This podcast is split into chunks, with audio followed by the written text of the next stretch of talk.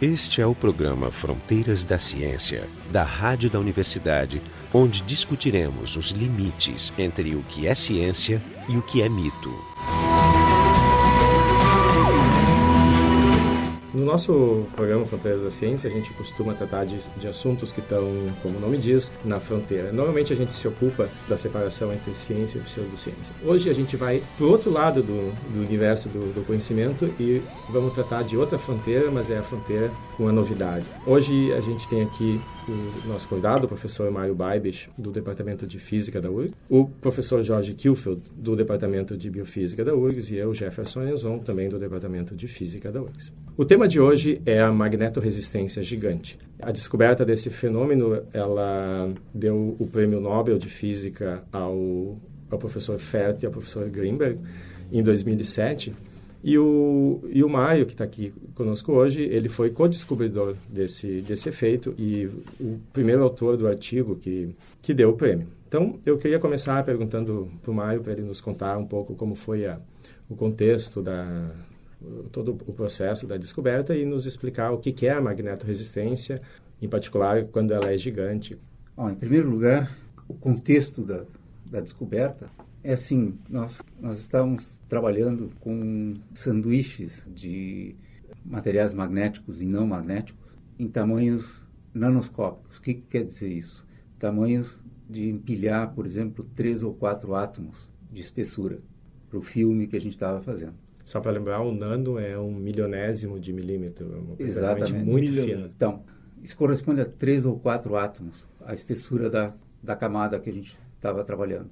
Então, com esses materiais super bem feitos, para poder garantir que tivesse esse, essa ordem bem estabelecida, fazer um tipo de um sanduíche, onde o, o pão, do, o papel do pão era feito pelo, pelos materiais magnéticos e o papel do queijo feito pelo material não magnético. Pois bem, quando eu cheguei na, no, na França... Isso foi o teu pós-doc? Isso foi durante um, um pós-doc. Quando eu cheguei na França, o pessoal estava trabalhando nesse tipo de material, procurando as propriedades magnéticas, que eram muito interessantes, que tinha sido objeto do, da descoberta do Peter Grunberg em 1986. O que, que era essa descoberta? A descoberta dizia simplesmente que se a gente deixar o sistema sozinho, ele vai se ordenar de tal maneira que um pedaço, o pedaço de baixo do pão se orienta num sentido e o pedaço de cima do pão se orienta no outro sentido.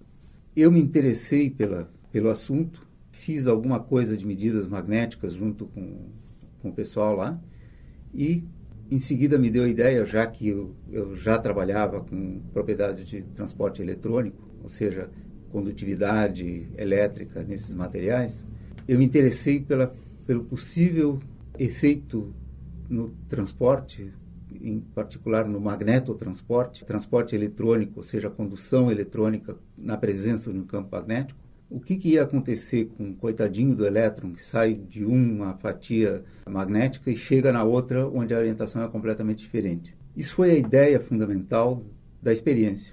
Na época, esses, esses materiais eles eram aplicados para alguma coisa ou era uma pesquisa básica?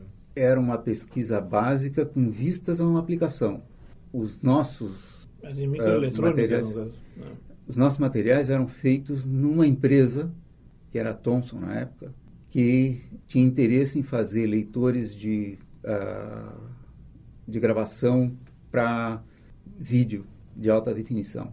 Então se via uma perspectiva nesse tipo de material de fazer um sensor uh, magnético para leitura de vídeo de alta definição.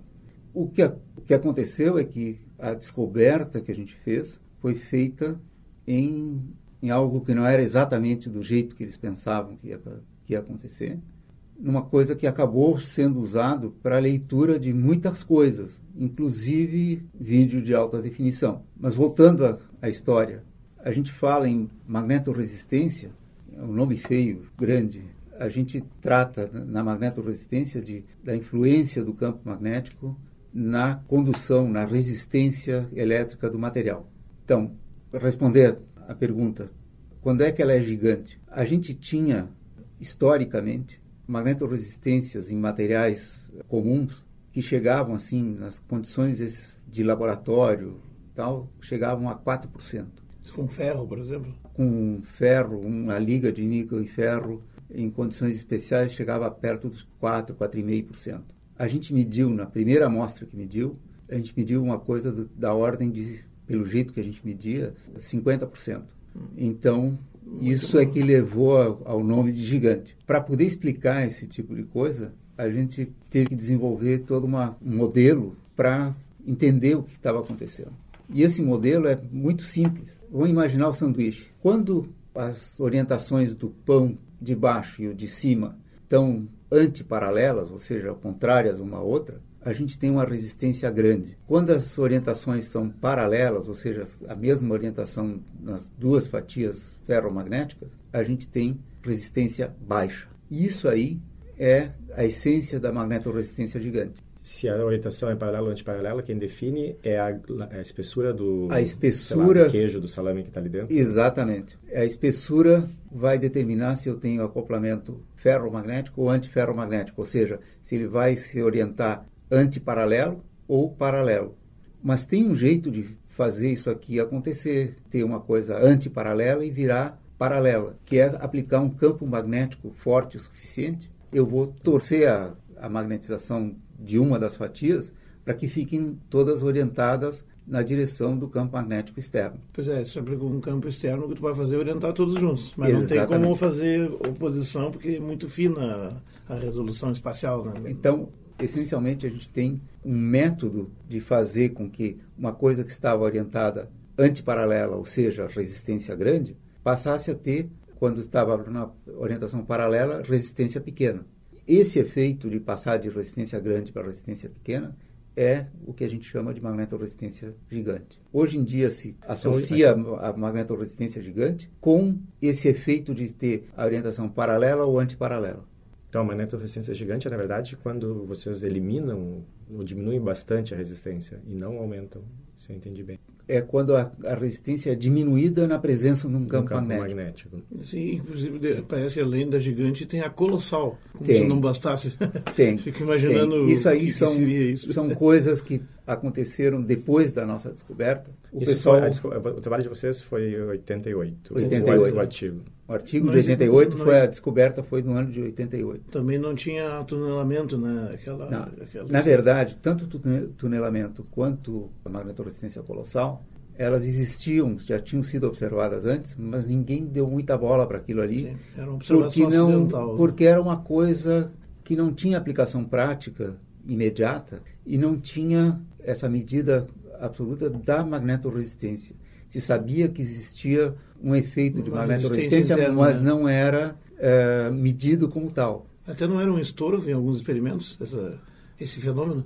Porque já nós fizemos um programa em um assunto completamente diferente, mas em ciência acontece muito, né? Em, em eletrofisiologia do sistema nervoso, tinha um, um, descobriu um fenômeno chamado potenciação de longa duração, que na verdade era observado acidentalmente em muitos modelos até os anos 70, início dos anos 70, era considerado, bom, fizemos algo errado, vamos começar de novo. E quando isso recebeu um nome e foi interpretado, foi uma revolução. Pois é, na verdade, essas, essas duas observações de magnetorresistência, tunelamento e a colossal foram anteriores, mas não foram quantificadas. Uhum. E principalmente não tinham uma explicação é, muito bem que, fundamentado. Que eu fazer. Né? Sim, conseguiram finalmente unir tudo. Daí o Nobel, né? Aliás. Né? E a, a, contribuição do, do Greenberg, qual foi? Ele fez uma Ele fez a primeira, o primeiro sistema acoplado e mediu magnetoresistência. Ele quantificou. Cá então. entre nós, ele quantificou, mas ele não soube explicar. Sim, ele deu uma solução técnica, né? mas não conceitual. Ele, né? ele não, não tinha explicação para aquilo. Quando saiu a nossa explicação, aí sim, ele pegou os resultados dele e publicou. Ele publicou em 89. Mas os resultados já eram conhecidos? Os resultados nessa, altura já eram conhecidos e ele tinha tomado conhecimento da nossa descoberta em julho de 88. Eu me lembro que na, na época da, que saiu o, o, prêmio, teve toda uma, uma, discussão, porque tinha um outro pesquisador da, da IBM, o Stuart Parkin. Qual foi, qual foi o papel dele e, e por que, que existia toda essa controvérsia? Porque ele não, ele não dividiu o prêmio. Não, não dividiu o prêmio a meu entender, a comissão escolheu o prêmio, resolveu premiar descobridores do, do efeito. Os pioneiros. O Stuart Parkin entrou pela minha mão nesse tema, se entusiasmou com o negócio. Quando voltou para a IBM, ele mudou de área e passou a trabalhar com sistemas de magnetoresistência gigante. Ele fez grande parte da, da, do embasamento teórico e experimental que levou às aplicações. Ele certo? barateou o processo. Né? Barateou o processo. É, essa a gente chegou... uma, uma, motivação bem clara, porque isso é um prêmio Nobel que veio bastante rápido comparado com outros. Né? É 20 entre, anos. É, entre a descoberta, as publicações e o, e o prêmio, que tem muita relevância econômica, inclusive. Esse é o Fronteiras da Ciência. Hoje a gente está conversando sobre magnetorresistência gigante. Vocês podem encontrar o material de apoios, o nosso podcast, na página frontodaciencia.urgs.br. Eu queria conversar agora sobre as, as aplicações. O efeito é, é, é, muito bonito, mas ele serve para alguma coisa? Tem algum efeito? Na, eu sei a resposta, mas é, tem algum efeito na nossa vida cotidiana? Bom, hoje em dia nós estamos cercados por coisas que funcionam com base nesse efeito. E as coisas vão continuar sendo assim. Por exemplo, eu tinha falado de leitores de, de gravação. Discos Grande... rígidos, fitas magnéticas, mas Ex mais... Exatamente discos rígidos, houve um salto na leitura de discos rígidos que permitiu a miniaturização desses discos, aumentando a densidade, ou seja, a capacidade total desses discos rígidos. A gente teve um salto na densidade, um salto na quantidade de informação que cabe num disco rígido, justamente com a introdução da magnetorresistência gigante, para fazer a leitura desses discos. Então, baseado nesse nesse fenômeno, depois se tentou usar tunelamento quântico e magnetorresistência colossal. O tunelamento quântico é o que se usa hoje em dia. A magnetorresistência colossal tem um problema técnico que impede de ser usado tão facilmente, que é o ruído intrínseco que tem, então uhum. isso dá problemas. Mas tunelamento é um negócio que teve um ressurgimento após a magnetorresistência gigante. Bom, tudo que tem a ver com leitura de disco rígido tudo que é instrumento que tenha um disco rígido, e não é só computador que tem, tem máquina fotográfica com disco rígido, tem filmadoras com disco rígido, tem é um mundo de coisas que se, que se faz baseado nisso aí. Essas memórias flash também são...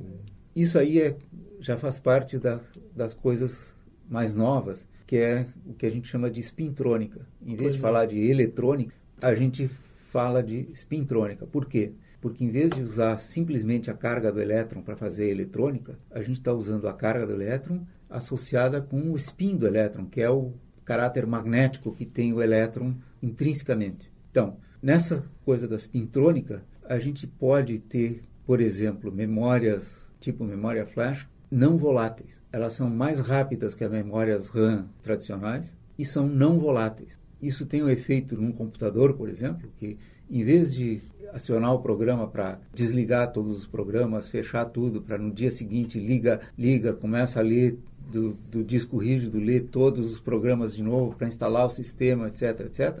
Em vez disso, o sujeito vai desligar como se desliga uma lâmpada. Clique, desligou, no dia seguinte clique, liga e ele está exatamente na mesma posição que ele estava na noite anterior, quando ele desligou. Ou seja, a memória ela não precisa de corrente elétrica para se, manter. se manter. Além de resistir a campos magnéticos, que é outra bela vantagem. Contanto que não sejam campos muito, magnéticos muito, intenso, muito, é. muito intensos. Eu queria voltar só um passinho atrás ali para perguntar, comparando os discos rígidos da tecnologia anterior com essa mais recente, que realmente a explosão na capacidade e velocidade dos discos é incrível. Nos últimos 5 a 10 anos, mais ou menos, intuitivamente pensando eu aqui. Dá para dizer que o que, digamos, o que ele permitiu foi precisamente armazenar a mesma informação numa área muito menor Também. e lê-la com resolução suficiente, porque na verdade a, a técnica antes era conseguir definir domínios magnéticos e depois com um cabeçote, né? passando por cima Exatamente. delas, mas com uma resolução muito menor, né, com, com domínios enormes, né? Daí é que o mesmo disco cabia muito menos informação.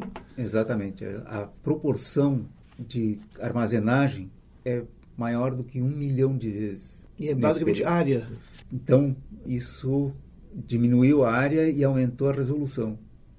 Ou Olha. seja, tem mais confiabilidade com menos área total. Tem, eu achei uma frase na, na internet que faz uma analogia que dá para dar uma ideia do que está acontecendo, que é a seguinte. Um disco rígido de computador usando um sensor que utiliza a magnetoresistência gigante é equivalente a um jato voando a 30 mil quilômetros por hora, ou seja, três vezes a velocidade típica de um avião a comercial jato. a jato. Então, viajando a essa velocidade a um metro de altura e sendo capaz de ver e catalogar cada folha de grama no chão. Essa é a capacidade de um cabeçote de disco rígido. Nossa utilizando essa, essa tecnologia, que é algo agora, espantoso. Agora, agora eu vou trazer a segunda parte da minha pergunta. Então, na verdade, nós aumentamos a resolução, eu fico pensando que a gente está se aproximando também de um limite de resolução, pelo menos do ponto de vista quântico de átomos, né? Ou seja, já está praticamente falando em spintrônica, que eu, eu, na minha, eu não conheço muito, mas fico imaginando que, que é já operando num nível, é, digamos, das variáveis mais delicadas né, dos átomos, ou seja, até onde pode isso? Pois é, a gente tem, na, no desenvolvimento de discos rígidos, a gente tem coisas que foram feitas ah, já faz algum tempo para fazer o QMD, que é o Quantum Magnetic Disk, né, o disco magnético quântico, onde cada região gravada está concentrado num ponto de alguns nanômetros de tamanho, ou seja, são poucos átomos que participam daquilo ali. Isso aí tem um endereço bem definido e bem fácil de ler, contanto que se tenha resolução. E para isso precisou magnetoresistência gigante para poder chegar perto e ler esse tipo de resolução. Quando eles fizeram esse, esse disco quântico magnético, a primeira experiência de laboratório, assim, a primeira tentativa, deu 87 vezes mais capacidade no disco do que, do que os métodos tradicionais o que se espera é chegar a algo da ordem de mil vezes a capacidade de discos tradicionais. Então, o disco rígido que a gente tem é um disco que pode ser melhorado, sim. Isso é, é interessante, quer dizer, uh, dá para dizer assim, um domínio de um bit, por exemplo. Eh, Exatamente. Teria quantos átomos? Algumas dezenas, centenas, milhares? Algumas centenas de... De... Então, dá para chegar até o átomo individual, digamos, hipoteticamente. Esse é o quantum dot? Não, não é o quantum dot. Não, não é o quantum é... dot. É um monodomínio. Normalmente, nos, nos sistemas tradicionais, eu tenho um filme lá de material magnético e uma região da ordem de microns, agora já é de nanômetros, que é, é magnetizada numa determinada direção que representa um bit. Nesse caso aí, é, eu tenho muito menos, ou seja, na primeira experiência era 87 vezes menor o tamanho do e, e esses resultados do são domínio. De, são de quando? Esses resultados são de 95, mais ou menos. 95, Mas é uma dificuldade 97. técnica, então, basicamente? Nem é mais uma dificuldade tão técnica. O problema é que o pessoal não está vendo muito futuro para disco rígido. Por é. quê? porque tem toda a espintrônica que permite que se faça memória de outro jeito. Cristais. Então, a gente trabalha aqui na URGS com materiais, por exemplo, por uh, injeção de spins, que a gente chama, onde a gente faz a inversão, a gente faz inversão de uma região magnética ah. por meio de uma corrente polarizada, ou seja, a corrente de um spin de um determinado tipo. E com isso consegue mexer com a polarização a gente consegue fazer desse jeito regiões muito menores e consegue montar um, um arranjo para fazer uma memória que é não volátil, que é acionada por corrente. E aí não tem mais o problema eletromecânico do, do disco rígido. Que é um obstáculo nesse, velocidade. Nesse tipo de coisa, o Stuart Parkin está trabalhando hoje. Não só a velocidade, é o consumo. Consumo, tudo, tudo, tudo né? Que é um, que é um a densidade. Sério. Então ele faz o que se chama um, desfile de, de informações em cada nanofio que ele conduz. E isso, pela densidade de nanofios, ele, ele pode fazer com que cada nanofio desses comporte uns 30 domínios, mais ou menos. Para cada nanofio tem um transistor. Ou seja, isso comparado com outras memórias que usam um transistor para cada informação, isso dá uma capacidade 30 vezes maior. É nisso que a IBM está trabalhando hoje em dia. Eles venderam a fábrica de disco rígido deles para a Hitachi e estão trabalhando especificamente nesses, nesses processos de sem disco rígido. Quantos anos tu acha que eu vou que vai levar para eu poder ter no meu laptop todos os filmes? Não muito. Não muito. Pois é, nós já estamos perto de, de substituir o por memórias flash. Já está muito perto disso. Sim. Não, já tem. Não, isso já tem. Já Isso tem, já é, tem. mas sim, nos menores, Só que, né? só que memória flash tem um problema de que ela precisa de ah, o número de ciclos que que se pode fazer é limitado. Ah, tem um desgaste. Tem um desgaste. A durabilidade da informação numa memória flash não é infinita. É menor que do disco rígido? Essa Hoje é em dia- que eu sempre quis saber. Porque, Hoje em dia está muito próximo. é, tá? mas ela é finita. Num sistema ah, magnético, teoricamente, não tem essa durabilidade afetada. Então, teria, vamos dizer, uma durabilidade muito maior. Então, seria mais confiável. É engraçado, porque teve uma época que se falava, quando veio as mídias ópticas, que elas iriam suplantar rapidamente, só que os materiais eram muito infelizes né, e, e muito degradáveis. Aliás, quem experimenta gravar em, em CD ou DVD sabe disso. Sim, né? não, isso a vida é cinco anos. Mas f- mudando de, de aplicação, assim, além de discos rígidos, tem alguma outra aplicação promissora?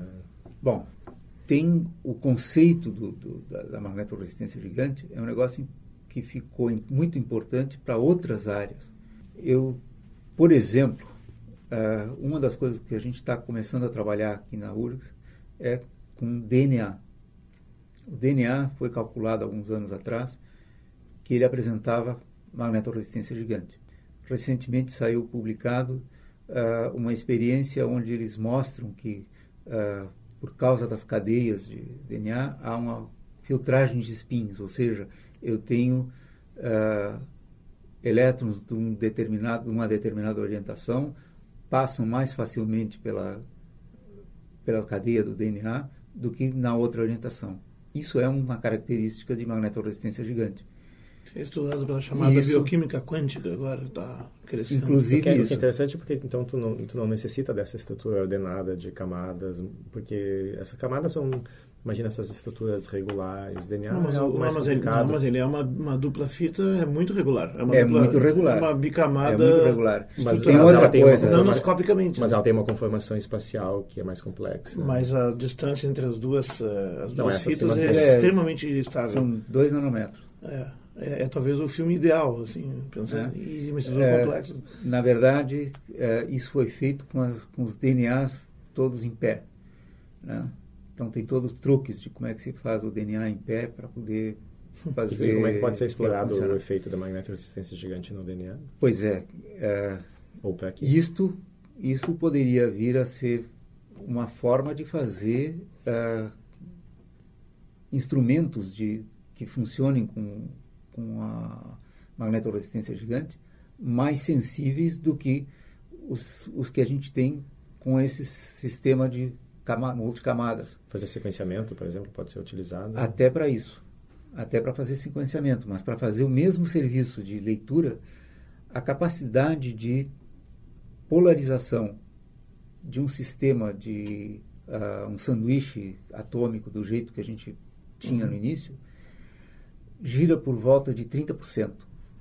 Sim, é, A capacidade de filtragem de um DNA é da ordem de 65%.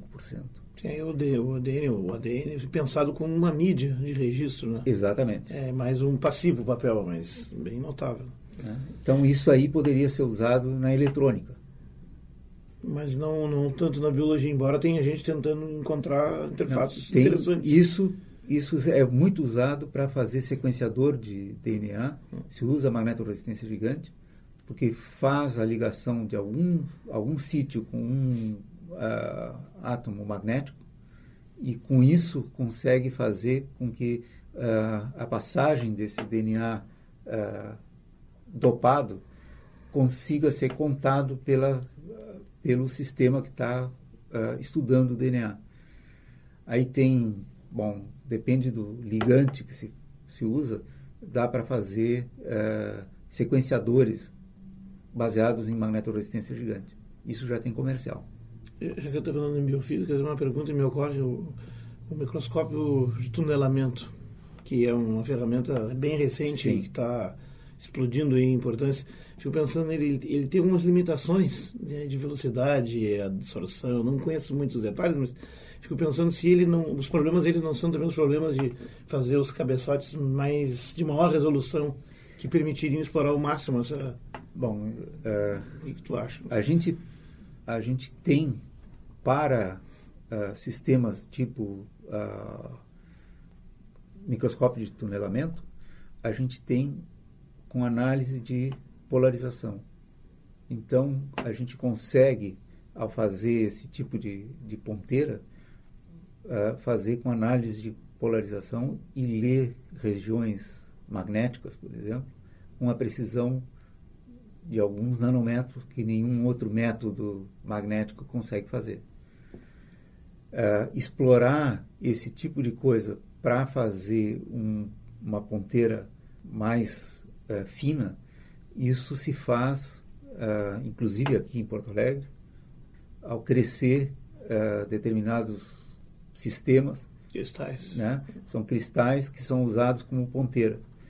Uma das coisas que a gente está querendo fazer aqui na, aqui na URGS é usando um, um FIB, que é um Focus Ion Beam, é um feixe de íons uh, focalizados, é recortar materiais que já foram feitos para fazer ponteiras que tenham essa propriedade, sejam basicamente atômicas na ponta.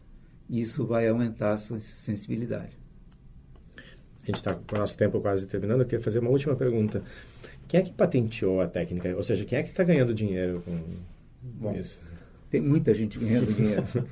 é, mas, essencialmente, quem, tá, quem patenteou o, a técnica foi o Peter Grumber, na, na Alemanha. Na verdade, ele patenteou a ideia do acoplamento, ou não só do, da orientação antiparalela. Das multicamadas, né? Da, nas multicamadas, né? Então, hum. ele, ele disse que a, ele patenteou a ideia da orientação antiparalela e possíveis usos desse conceito. E dá para patentear coisas vagas assim? Normalmente não, é, mas, essa ultima, passou. Ultimamente está assim, na biologia, porque, imagino que tem. Porque passou. Né? Ele deu sorte. Então, ele deu sorte. Né? E isso virou uma galinha dos ovos de ouro. Mas também é uma batalha judicial longa que vai haver aí. Né? Só pra, não, não. Pra ter... Tem uma batalha judicial enorme. Eu tenho um, um, sujeito da Siemens que toda vez que eu dou uma, uma palestra na Europa, está uh, lá assistindo para me perguntar. No fim, ele faz a mesma pergunta sempre. Ah, quem é que estava no laboratório no dia que foi descoberto? Uh, o que, que vocês estavam fazendo, o que, que quem é que fez a descoberta, como é que fez. Ele é um consultor porque, de patentes. porque ele trabalha para a Siemens e a Siemens está movendo uma ação na justiça contra a patente do Grumber, porque eles não é porque eles querem a patente para eles, porque evidentemente não, mas para é, abri-la, né? mas para abrir a patente, uhum. para provar que não é propriedade do Peter Grumber. E mas por que, que ele te pergunta cada vez porque ele quer a confirmação disso, porque ele quer ir atrás do... Ele está fazendo uma checagem de uma dados. checagem né? de dados para ir atrás das pessoas que estão envolvidas. Eles vão pegar é. até os detalhes da tua vida pessoal, se necessário. É meio horrível. Bom, como é que eles descobrem onde é que é, eu estou dando é uma, uma terrível palestra? contaminação do, só do ter, científico que nós estamos só vivendo. Só para ter uma ideia do, do impacto de, dessa pesquisa, o, o artigo do Mário que deu na origem ao prêmio, ele, hoje eu dei uma olhada, ele tem 5 mil, mais de 5 mil citações. Esse foi o, Fronteiras da Ciência. Hoje a gente conversou sobre o efeito do qual o, o Mário Bailish, que está aqui hoje com a gente, participou da, da descoberta, que é a magneto-resistência gigante. E além dele, então, tivemos o Jorge Kielfeld, do Departamento de Biofísica, e eu, Jefferson Renzon, da Física da URGS.